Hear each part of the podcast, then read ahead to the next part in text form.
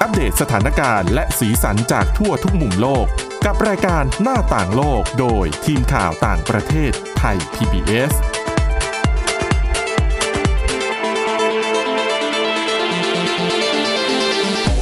สวัสดีค่ะ ต้อนรับคุณผู้ฟังเข้าสู่รายการหน้าต่างโลกนะคะ มาอัปเดตสถานการณ์แล้วก็สีสัน จากทั่วทุกมุมโลกกับทีมข่าวต่างประเทศไทย PBS ค่ะ วันนี้อยู่กับคุณอาทิตย์สุโมนเรืองรัตน์สุนทร และดิฉันทิพย์ตะวันธีระในยพงค์ค่ะ สวัสดีค่ะ สวัสดีค่ะ วันนี้นะคะ ดิฉันขอเริ่มเรื่องแรกเป็นเรื่องที่ใกล้ตัวพวกเราทุกคนเรื่องของการทำงานเนี่ย เชื่อว่าหลาย ๆ คนเนี่ย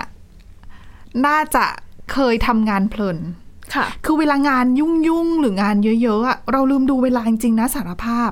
ใช่ คือบางทีแบบก้มหน้าก้มตาทำงานทำงานทำงานเงยหน้าขึ้นมาอีกที อุ้ย ฟ้ามืดละ อืม เออ เลยเวลากลับบ้านแล้วจ ค่ะ ริงๆต้องกลับตั้งแต่ชั่วโมงที่แล้ว งานยังไม่เสร็จ เพลิน เออทำ ไม่รู้ว่าเพลิน น หรือว่างานไม่เสร็จนะคะเลยต้องแบบ เออใช่ รีบท ใช่ค่ะ ซึ่งการทำงานยาวๆแบบเนี้ย ำค่ะ ไม่ดีต่อสุขภาพนะคะ ทั้งสุขภาพกายและสุขภาพจิต คือเป็นคือตอนเนี้ยทั่วโลกเริ่มหันมาเป็นเทรนด์แบบทำงาน 4 วันต่อสัปดาห์ แล้วคือเพิ่มวันหยุดให้คน ค่ะ คนจะได้เอาเวลาไปทำอย่างอื่นบ้าง สุขภาพกายจะได้ดีสุขภาพจิตจะได้ดีขึ้นอะไรเงี้ยแล้วก็มีผลวิจัยที่มองว่าประสิทธิภาพในการทำงาน ไม่ได้ต่างกันหรือบางทีดีกว่าด้วยซ้ำในระยะยาวนะคะ ค่ะ ดังนั้นค่ะด้วยไอเดียของการที่ควรจะทำงานน้อยลงนะคะแต่ประสิทธิภาพเท่าเดิมหรือดีขึ้น ก็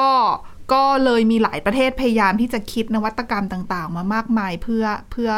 ทำให้คนทำงานเนี่ยตระหนักได้ว่าตัวเองทำเยอะไปหรือเปล่า อืม เออจำกัด เรียกว่าเป็นการ ตัวอง ช่วยพนักงาน ช่วยเตือนช่ให้รู้วยเตือนะ อ่ะแต่ไม่ ค่ะ รู้นายจ้างจะชอบหรือเปล่านะ แต่ว่านายจ้างที่อินเดียชอบค่ะ อ่า ก็คือเป็นบริษัทสตาร์ทอัพนะคะ ชื่อว่า Softgrid Computers นะคะ ก็คือเวลาเลิกงานเนี่ย เขาจะมีหน้าจอคอมพิวเตอร์ของพนักงานในออฟฟิศอะค่ะ ค่ะ เขาจะป๊อปอัพข้อความขึ้นมาเลยนะคะ บอกว่าหมดเวลาทำงานแล้ว โอ้โห คอมพิวเตอร์ของคุณจะชัดดาวน์ในอีก 10 นาที ก็ดีนะ ให้กลับบ้านก็คือจะเด้งแบบนี้ จะเซฟงานทันไหม ดิฉันกลัวอย่างเดียวคือเซฟงานไม่ทัน ก็คือให้เวลาแล้วไงคะ10 นาที บางทีเปิดไว้หลายหน้าไง นะคะแล้วก็พอครบ 10 นาทีก็คือ ตัดปิดจริง ใช่ ๆ ตัด จริง ไฟ ๆเลย ปิดหมดเลยไหมไฟไฟออฟฟิศ อาจจะไม่ถึงกับตัดไฟแต่ว่าคอมพิวเตอร์เนี่ยดับแน่นอนนะคะ ค่ะ ซึ่งเขาก็ทำแบบนี้พนักงาน 40 คนเนี่ยก็คืออยู่กับนโยบายเนี่ยมาประมาณ 6 เดือนแล้วนะคะ แต่ว่าเขาเพิ่งมีการเปิดเผยมาเมื่อประมาณ 1 สัปดาห์ที่แล้วนะคะ ซึ่งคุณ CEO นะคะเขาบอกเลยนะคะว่าที่ทำแบบนี้เนี่ยเพราะต้องการสนับสนุนให้พนักงานทุกคนเนี่ยมี work life balance ที่ดี ก็ดีนะ เพราะว่าบางทีในายจ้างบางคนไม่ได้คิดน่ะ แต่เดี๋ยวนี้หลายคนก็เริ่มที่จะตระหนักแล้วล่ะว่าการทำงานมากไปมันก็ไม่ดี อืมนะคะก็คือเหมือนเขามารู้ตัวตอนช่วงที่โควิด -19 ระบาด ค่ะ ก็คือตอนนั้นเหมือนจัดการเวลาไม่ได้อะค่ะ เหมือนทำงานด้วยที่บ้านด้วยคือเวลามันยุ่งไปหมด โอ้โ เขาก็เลยนี่แหละ จริง ร่วมกับอ่าหุ้นส่วนให้ช่วยคิดโปรแกรมเนี่ยขึ้นมา แล้วก็เอามาใช้กับพนักงานในบริษัท อืม ค่ะ แต่ก็จริง ๆ ก็อาจจะใช้ได้แค่เฉพาะกับบางอาชีพเท่านั้นนะอาชีพอ่ะพนักงานบริษัทอาจจะได้ แต่ดิฉันกำลังนึกอยู่ว่าถ้าเป็นนักข่าวจะได้ไหมไม่ได้ เวลาทำงานไม่เหมือนกัน จริงค่ะ แต่จริงๆ คือถ้าจะทำได้คือคุณต้องอย่างนี้ ล็อกเวลาสมมติกะ อืม เอ่อเก้าชั่วโมง คุณเปิด ค่ะ คอมพิวเตอร์เมื่อไหร่ก็นับไปเก้าชั่วโมงแล้วชัดดาวน์ตัวเอง อืม แล้วพอปิดปั๊บ เราไม่ได้กลับบ้านนะ กดเปิด ไป ให้ลำบากหนักกว่าเก่าอีก แต่สำหรับที่นี่ก็คือหนึ่งทุ่มหนึ่งทุ่มปุ๊บก็คือปิดหมดเลย ค่ะ ค่ะ อืม ซึ่งตอนแรกนะคะที่นำมาใช้เนี่ยเขาบอกว่าพนักงานบางคนนึกว่าโดนแกล้งหรือเปล่า เพราะว่าอยู่ดีๆก็มีข้อความป๊อปอัพขึ้นมา แล้วคอมก็ดับจริง ๆ นะคะบางคนก็บอกว่าคอมพิวเตอร์โดนแฮกหรือเปล่า อื เหมือนช่วง ใ ครั้งแรกเนี่ยคือเขาเซอร์ไพรส์ด้วยการใช้เลย ไม่ได้แจ้งล่วงหน้านะคะ แล้วเขาก็บอกนะคะว่าที่มาใช้เป็นการป๊อปอัพข้อความขึ้นมาแบบเนี้ยค่ะ เพราะว่ารู้สึกว่ามันสนุกกว่าการที่จะต้องแจ้งเตือนเป็นข้อความหรือว่าแจ้งเตือนเป็นอีเมล อืมก็จริง ดิฉันเห็นบางที่อาจจะใช้แบบเป็นกลิ่งเวลาก็ได้นะ แบบเหมือนโรงเรียนอะแต่นั้นจะดูโรงเรียนไปไงแบบกลิ้งหมด ก็คือ เวลาก ลิ้งในออฟ ทำ ฟิ งา ศ นแล้ว เลยอย่างเงี้ ใช่ใช่ยโอ้โห แต่นั้นก็ เราอาจจะในฐานะคนทำงานอะถ้า ค่ะ งานมันไม่เสร็จจริง ๆอะอะอยากดังก็ดังไป ทำงานต่อดีกว่าอะไรอย่างนี้เออ แต่อันนี้ดับไปเลยไงคือถ้าคุณจะทำอีกอะคุณก็ต้องเปิดเครื่องใหม่มันก็เซ็งเหมือนกันนะ ใช่ ดังนั้นปิดดีกว่ากลับบ้าน ไปทำต่อที่บ้าน ค่ะ ซึ่งพนักงานคนหนึงนะคะเขาก็มาอ่าเขาเพิ่งมาทำงานได้ไม่นานเขาก็บอกนะคะว่าอ่ารู้สึกชอบวัฒนธรรมนี้ เพราะว่าพอมีแบบนี้มาจะต้องคือบางคนเวลาคนทำงานนะคะ ก็จะแบบอุ้ยวันจันทร์อีกแล้ววันศุกร์อีกแล้ว อืม แต่พอเป็นแบบเนี้ยค่ะ เหมือนเวลามัน สั้นคือเวลาทำงานมันสั้นลง ใช่ก็เลยแบบไม่ต้องมารออะไรแบบวันจันทร์วันศุกร์อะไรอย่างเงี้ยค่ะนะคะแล้วพอเธอแชร์เรื่องราวเนี่ยก็ได้รับความสนใจ มีคนเข้ามากดไลค์มากกว่า3อ่ามากกว่า4 0 0 0 0 0 ครั้ง ค่ะ คอมเมนต์กันมากกว่า 7,000 คอมเมนต์เลยนะคะ อืม แต่ก็อย่างที่คุณทิพย์ตะวันบอกก็คือ ถ้าคอมมันดับไปแล้วทำงานอยู่ มันก็ ใช่ หลาย ๆ คนอาจจะไม่โอเคกับสิ่ง ไม่ นี้ แฮปปี้ ใช่ค่ะ อ๋อ ซึ่งเขาก็บอกเลยนะคะว่าอาจจะทำให้หลาย ๆ คนเนี่ย อาจจะต้องแบกงานไปทำสุดสัปดาห์หรือเปล่า ใช่ เพราะว่าเหมือนพอมีเดทไลน์แน่นอนคือตอนนี้คอมดับก็คือต้องเลิกทำงานอย่างเงี้ยค่ะ แต่ว่างานมันไม่เสร็จไง ใช่ คือจริงๆดิฉันเชื่อว่าหลายคนก็รู้สึกว่าไม่อยากจะทำงานนานๆหรอก แต่งานมันไม่เสร็จจริง ๆ อืม แล้วพอเป็นแบบนี้เหมือนเวลามันก็ไม่ได้ยืดหยุ่น อืม นะคะ แต่ว่าคุณ CEO ก็บอกว่าจริง ๆ พอคอมดับไปแล้ว ก็กดเปิดขึ้นมาใหม่ได้ นะคะ อันนี้บอก ช่องทางลู่ทางให้บรรดาพนักงานนี่ยังคงขยันทำงานอย่างหนักต่อไปหรือเปล่า แต่แต่ถือว่าเป็นไอเดียดีเหมือนกันนะคะ เพราะว่าถือว่าเป็นการเตือนตัวเราด้วย แล้วก็ทำให้เราบริหารจัดการเวลาการทำงานเนี่ยที่มันมีประสิทธิภาพมากขึ้น ค่ะ เพราะอย่างน้อยเราก็รู้ละอะเวลานี้อุ้ยจะดับแล้ว ดังนั้นเนี่ยเราก็ต้องรีบเคลียร์งาน วางแผนงานให้ดี ใช้เวลาทำงานอย่างมีประสิทธิภาพ แต่เขาก็บอกด้วยนะว่าค่ะเอ่อบางลูกค้าบางคนไม่พอใจนะคะ เหมือนบางทีประสานงานกันอยู่ อ่า แต่ว่าเขาก็จะยึดมั่นในนโยบายนี้ของเขาต่อไป อืมมันก็ดูไม่ flexible ใช่ไหม ใช่ ไม่ค่อยยืดหยุ่นเท่าไหร่แล้วก็ ในมุมหนึ่ง ค่ะ ก็เป็น อีกหนึ่งวิธีแหละจริง อืม แต่ดิฉันว่าก็อาจจะได้แค่เฉพาะบางสายงานจริง ๆ อืม เนอะ แล้วก็แต่ถืออะมองง่ายๆ เป็นจุดเริ่มต้นที่ดี เพราะตอนนี้หลายชาติส่วนใหญ่ดิฉันจะเห็นแต่เป็นชาติตะวันตกนะสิ ค่ะ ที่เขาเริ่มมาหันมาทำงานสี่วันต่อสัปดาห์ แล้วที่แบบว่าเลือกได้ว่าจะหยุดวันให้ติดเป็นศุกร์เสาร์อาทิตย์หรือเสาร์อาทิตย์จันทร์หรือว่าจะหยุดกลางสัปดาห์อย่างวันพุธอย่างเงี้ยดิฉันจำได้ว่ารายการหน้าต่างโลกเนี่ยเคย เอามาพูดคุยกันในเรื่องของการทดสอบทำงานสี่วันต่อสัปดาห์แต่ตอนนั้นโอ้โหเมาส์กันสนุกเลย ว่าคุณอยากได้วันหยุดแบบไหน ค่ะ ฝันไว้ก่อน แต่ไม่รู้จะได้ตามฝันเมื่อไหร่นะเออ ๆ แต่ว่าถ้าจะให้เลิกงานตรงเวลาเนี่ย จริง ๆ ต้องให้กลับบ้านตรงเวลาก่อนคือ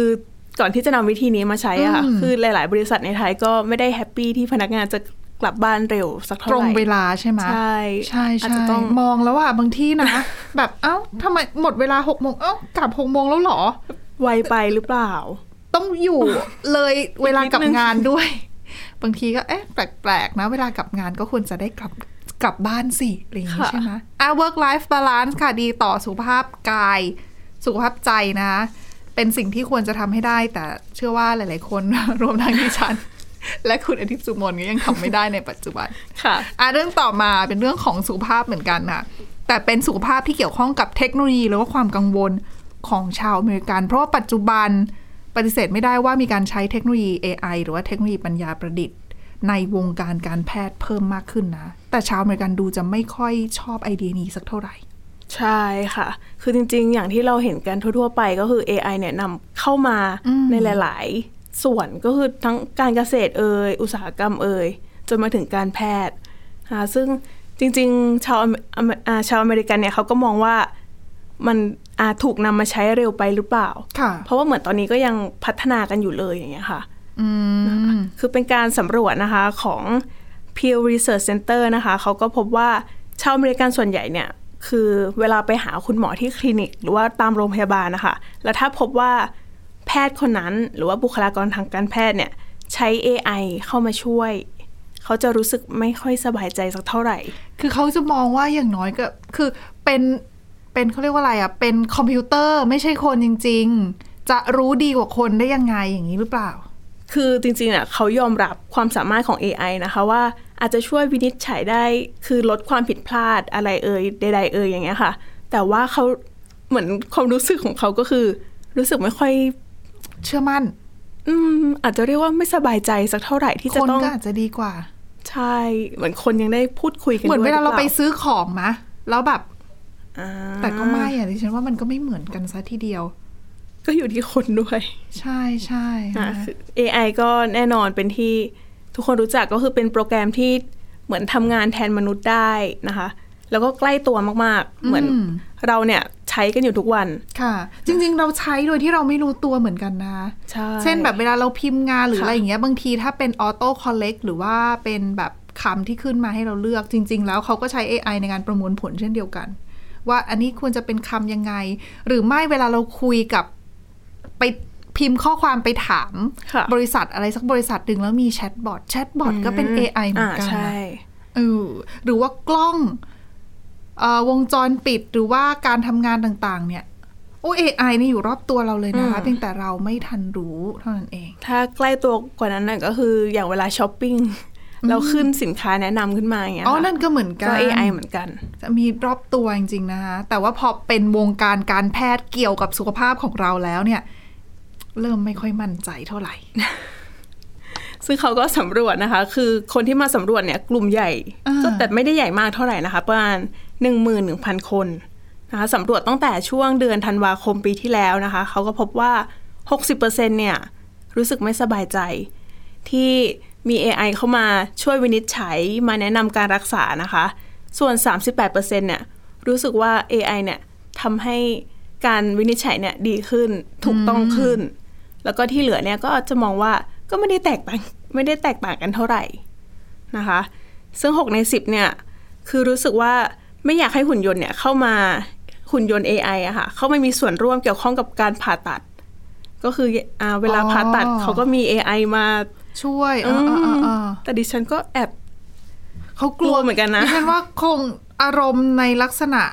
ผู้ป่วยอะกลัวว่าเกิดคอมพิวเตอร์โดนแฮก อืม ระบบ AI ทำงานผิดพลาด คือเขายังไม่ค่อยเชื่อมั่นในสถิคือกลัวว่าระบบมันยังไม่เสถียรหรือเปล่า ค่ะ แล้วก็เกิดผ่าผิดพลาดไงขึ้นมา แล้วจะแก้ปัญหาไม่ได้หรือเปล่า เพราะเกี่ยวกับเรื่องของชีวิต ในขณะที่ถ้าเป็นแพทย์เนี่ยเขาอาจจะมองว่ามีความเชี่ยวชาญกว่า ใช่ โอกาสในการผิดพลาดอาจจะน้อยกว่า อันนี้คือในมุมของเราในฐานะที่เป็นคนรับการบริการทางการแพทย์ ค่ะ แต่ถ้าคุณไปถามบรรดานักวิทยาศาสตร์นักพัฒนา เครื่องมือเหล่านี้เขาจะบอกนะว่า AI เนี่ย แม่แม่น มัน ยำกว่า ใช่แม่นยำกว่า ค่ะ ตรงกว่าแล้วก็ ใช่ เที่ยงกว่า เพราะว่าคนยังมีปัจจัยอื่น ๆ มาเกี่ยวข้องเหนื่อยไปหรือเปล่า เป็นโรคประจำตัวอะไร ค่ะ ไหมสำหรับตัวแพทย์อะนะคะ ค่ะ หรือว่าก่อนผ่าเจออะไรมาหรือเปล่าอะไรเงี้ย ในขณะที่ถ้าเป็นหุ่นยนต์ ไม่มีอะไรเหล่านี้เหล่านี้ไม่มีปัจปัจจัยเหล่านี้ไม่ได้เข้ามาเกี่ยวข้องเลย อยู่ที่การโปรแกรม แล้วถ้าคุณโปรแกรมครั้งเดียวเขาก็จะทำได้ไม่ผิดพลาด ก็คือมองคนละมุมแหละ ใช่ มุมคนที่รับบริการกับมุมคนที่ใช้งาน แต่ถ้าถามดิฉันดิฉันก็ยังไม่ค่อยกล้า นะ ต้องไปดูอีกอย่างอีกทีนึงว่าเปอร์เซ็นต์ในการผ่าเนี่ยเป็นยังไง ค่ะ เออ ซึ่งจริงๆ นอกจากนี้บางส่วนก็รู้สึกว่าไม่อยากให้ คือเขาจะมีแชทบอทเหมือนที่คุณ อ่า ทิตะวันบอก ค่ะ ก็คือให้คำปรึกษาด้านสุขภาพจิตอะค่ะ บางส่วนก็รู้สึกว่าไม่ต้องการที่จะคุยกับแชทบอท เขารู้สึกว่าไม่มีอารมณ์ความรู้สึกร่วมแบบ คือเขา คนหรือเปล่า กังวลเรื่องความปลอดภัยของข้อมูล อ๋อ คือเขารู้สึกว่ามันกำลังอยู่ในขั้นพัฒนาอยู่เลยอะค่ะ ก็คืออาจจะความปลอดภัยของข้อมูลเขาเขาแบบ ใค ข้อมูลอาจจะ เไป รั่วไหลหรือเปล่า ใช่ไหมแต่จริงๆคนก็รั่วไหลได้นะ อ้าวเออก็จริง แต่คนอาจจะรั่วไหลคนละแบบไง คือเขาก็จะมองว่าถ้าเป็นหุ่นยนต์น่ะอาจจะ ค่ะ แบบรั่วไหลแบบเอาข้อมูลเราไปที่อื่นเลยอะไรเงี้ย ในขณะที่ถ้าเป็นคนเนี่ย การซื้อใจคนหรือซื้อตัวคนเพื่อเอาข้อมูลเนี่ยมันอาจจะยากกว่าหุ่นยนต์หรือเปล่า หรือเปล่า อันนี้ไม่รู้ไง มันเป็นเรื่องแบบส่วนบุคคลเหมือนกันนะคะ ในเรื่องมุมมองต่อการใช้เทคโนโลยีในในเรื่องต่าง แต่บางส่วนเขาก็ไม่ได้ต่อต้านทั้งหมดนะคะ เขาก็รู้สึกว่าถ้าเอามาใช้ตรวจพวกมะเร็งผิวหนังเนี่ยค่ะเขารู้สึกว่ามีความแม่นยำ ๆ อืม นะคะแล้วก็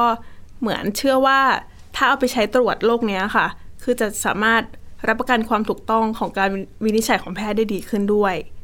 นะคะแล้วก็บางส่วนก็มองว่าข้อผิดพลาดก็อาจจะน้อยลง เพราะว่าคือในปีที่แล้วมีรายงานนะคะ คือเขาพบว่าในสหรัฐเนี่ยมีการวินิจฉัยผิดเกิดขึ้นนะคะแล้วคิดเป็นมูลค่าความเสียหายเนี่ยประมาณ 20,000 ดอลลาร์สหรัฐ 20,000 ล้านดอลอ่ะขออภัยค่ะ 20,000 ล้านดอลลาร์สหรัฐต่อปี อู้สูง แล้วก็เสียชีวิตราวหนึ่งแสนคน เขาก็เลยมองว่าถ้ามี AI เข้ามาก็อาจจะดีขึ้น ดิ ห ฉัน รือ ว่า เปล่า ก็ถือว่าทำงานเสริมกันช่วยเหลือกัน จะได้เหมือนกับเวลาเราวินิจฉัยแล้วเรามีคนที่จะปรึกษาด้วยได้อะแทนที่เราหมอจะไปปรึกษาไปคอนซัลท์หมอคนที่สองคนที่สามคนที่สี่ก็อาจจะเบื้องต้นก็เอาไปปรึกษากับ AI ก่อน ค่ะ แล้วก็ดูว่าวินิจฉัยคล้ายคลึงกันไหม เหมือนกับมีตัวเปรียบเทียบ ก็อาจจะทำให้การวินิจฉัยโรคเนี่ยมีความแม่นยำมากขึ้น หรือว่าครอบคลุมรอบครอบมากขึ้นอะไรอย่าง ค่ะ เงี้ย แล้วก็มีในเรื่องของความเท่าเทียม ก็เหมือนคุณที่คุณทิพย์ตะวันบอกก็คือปัจจัยอื่นๆ คือเขามองว่าบุคลากรทางการแพทย์บางคนนะคะอาจจะ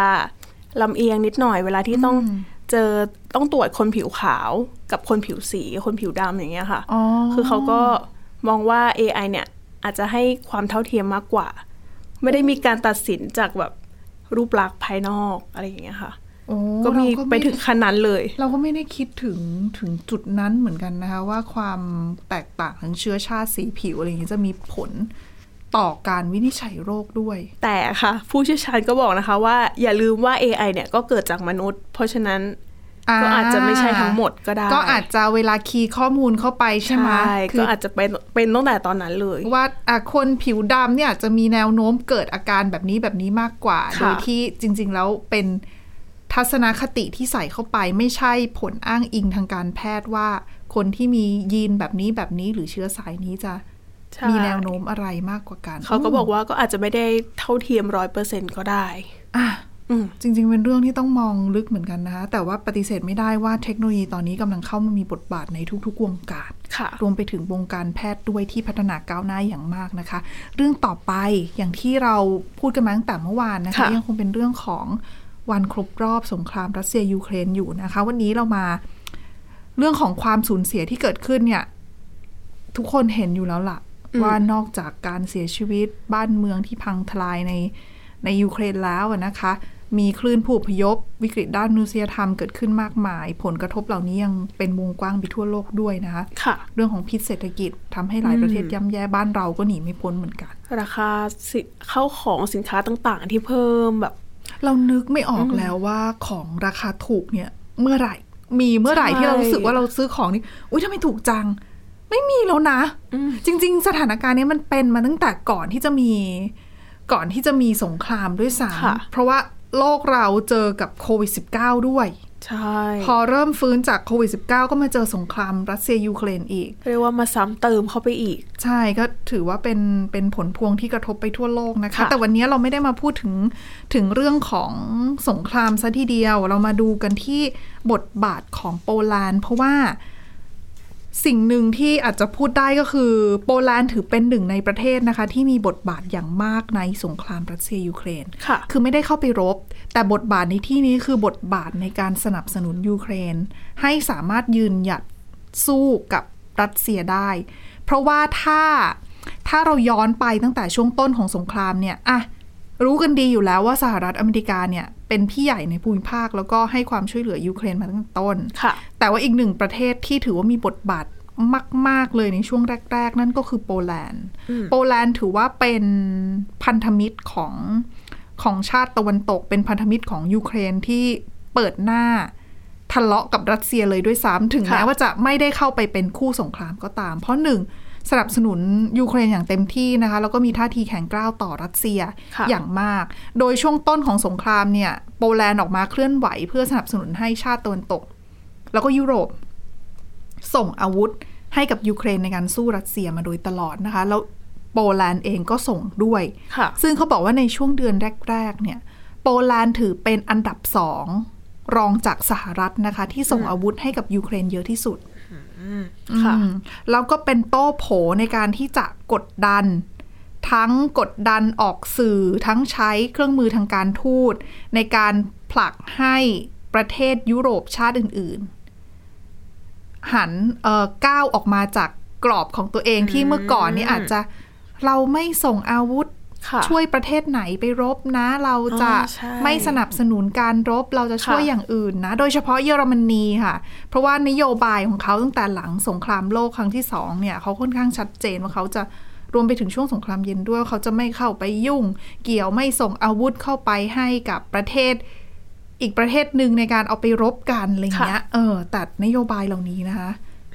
พลิกไปหมดเลยอ่ะ ตอนนี้รัสเซียก็เอ่อเยอรมนีก็ส่งอาวุธเข้าไปให้กับยูเครนด้วย แล้วก็หลายชาติด้วยนะคะ ที่ส่งเข้าไป ค่ะ ซึ่งนักวิเคราะห์บางคนเขาบอกว่ายกความดีความชอบตรงเนี้ย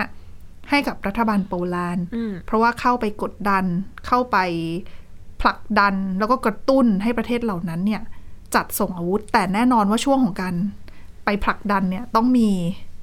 ระยะเวลาเนาะ ค่ะ ให้เขาได้พิจารณา แล้วในช่วงที่ยังมีความลังเลอยู่ในกลุ่มยุโรปเนี่ย โปแลนด์นี่แหละ คือคนที่ยื่นมือเข้าไปช่วยละ อืม ในระหว่างที่หลาย ๆ ประเทศยังอืมช่วยดีหรือไม่ช่วยดี ค่ะ แล้วแถมในที่สุดก็สามารถออกมาตรการคว่ำบาตรรัสเซียได้ด้วย อืม เออ ก็ถือว่าประเทศนี้มีบทบาทสำคัญขนาดนี้นะคะ ดังนั้นเนี่ยอาจจะพูดได้อย่างหนึ่งคือไม่น่าแปลกใจว่าทำไมโจไบเดน ค่ะ ถึงเลือกเดินทางเยือนโปแลนด์ ค่ะ สองครั้งแล้วนะคะ ในรอบหนึ่ง อืม ปี ก็คือครั้งนี้ก็คือเมื่อวันจันทร์ที่ผ่านมา ค่ะ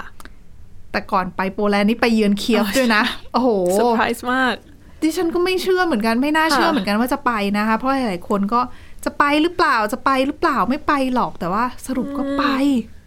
โอ้แล้วทุกคนตกใจมาก ค่ะ แล้วคือครั้งเนี้ยเป็นครั้งที่สองที่ไปโปแลนด์ คืออครั้งแรกที่เขาไปโปแลนด์ที่ไบเดนไปโปแลนด์เนี่ยคือ ครบรอบหนึ่งเดือนสงครามรัสเซียยูเครน ค่ะ ตอนนั้นก็มีกระแสข่าวเหมือนกันว่าไบเดนจะไปยูไปยูเครนหรือเปล่า จะข้ามไปเคียฟไหม จะไปเหยียบดินแดนยูเครนไหมเพื่อให้กำลังใจ แต่ตอนนั้นหนึ่งเดือนแรกไงไม่ไป ไม่ได้ไปค่ะ ไม่ได้ไปไปแค่เหมือนกับเอ่อให้ความช่วยเหลือด้านมนุษยธรรมไป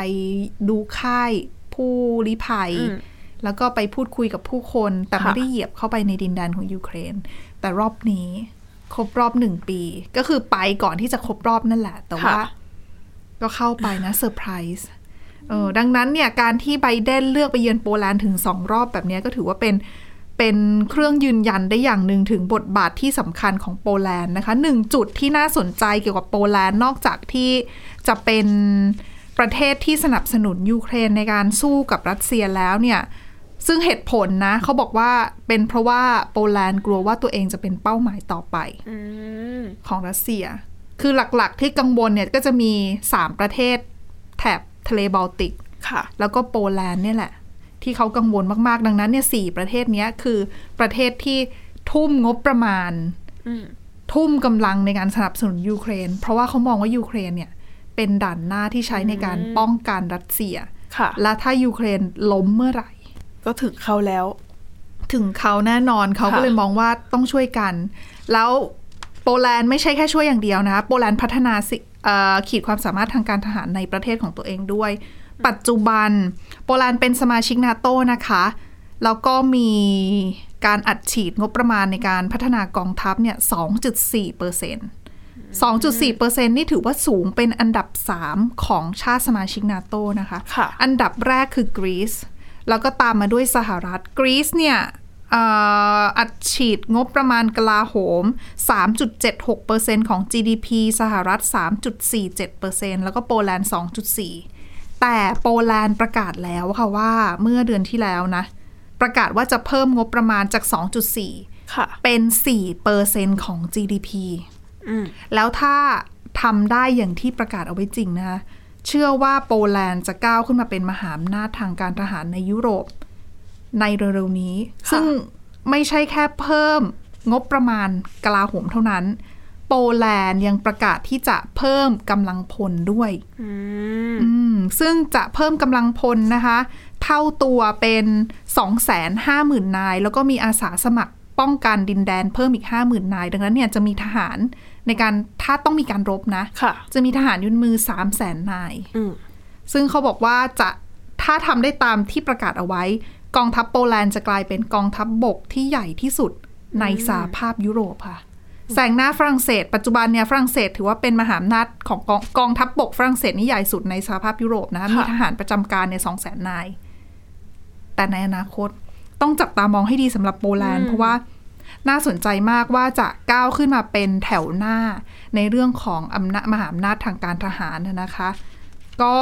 มีความเปลี่ยนแปลงเกิดขึ้นมากมาย ค่ะ ในโลกนี้จากสงครามรัสเซียยูเครน ก็ยังต้องติดตามกันต่อ เหมือนตลอดหนึ่งปีที่ผ่านมาคือเรื่องราวต่างๆ เกิดขึ้น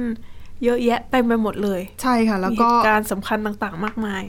การทหาร ค่ะ เศรษฐกิจสังคม อืม อะไรเกี่ยวข้องกับสงครามรัสเซียยูเครนทั้งนั้นนะคะ แล้วก็ปัจจุบันก็ยังไม่รู้ว่าสงครามจะไปถึงเมื่อไหร่ เพราะหลายคนบอกว่ารัสเซียน่าจะอยากยืดไปจนถึงอย่างน้อยๆต้องปี 2024 โอ้โห สหรัฐมีการเลือกตั้งผู้นำประเทศ อืม อ่ะ ก็ถ้ามีความคืบคืบหน้าสำคัญสำคัญในสงครามครั้งนี้ ทางทีมข่าวไทย PBS นะ เกาะติดแล้วก็เอามาเล่าสู่กันฟังแน่นอน ค่ะ อ่ะและนี่คือทั้งหมดของรายการหน้าต่างโลกในวันนี้ค่ะ คุณผู้ฟัง คุณผู้ฟังสามารถติดตามฟังรายการเรานะคะ ได้ที่ www.thaipbspodcast.com หรือว่าฟังผ่านพอดแคสต์ได้ทุกช่องทาง ค้นหาคำว่าหน้าต่างโลกค่ะ วันนี้พวกเราและทีมงานลาไปก่อนนะคะ สวัสดีค่ะ สวัสดีค่ะ Thai PBS podcast. View the world via the voice.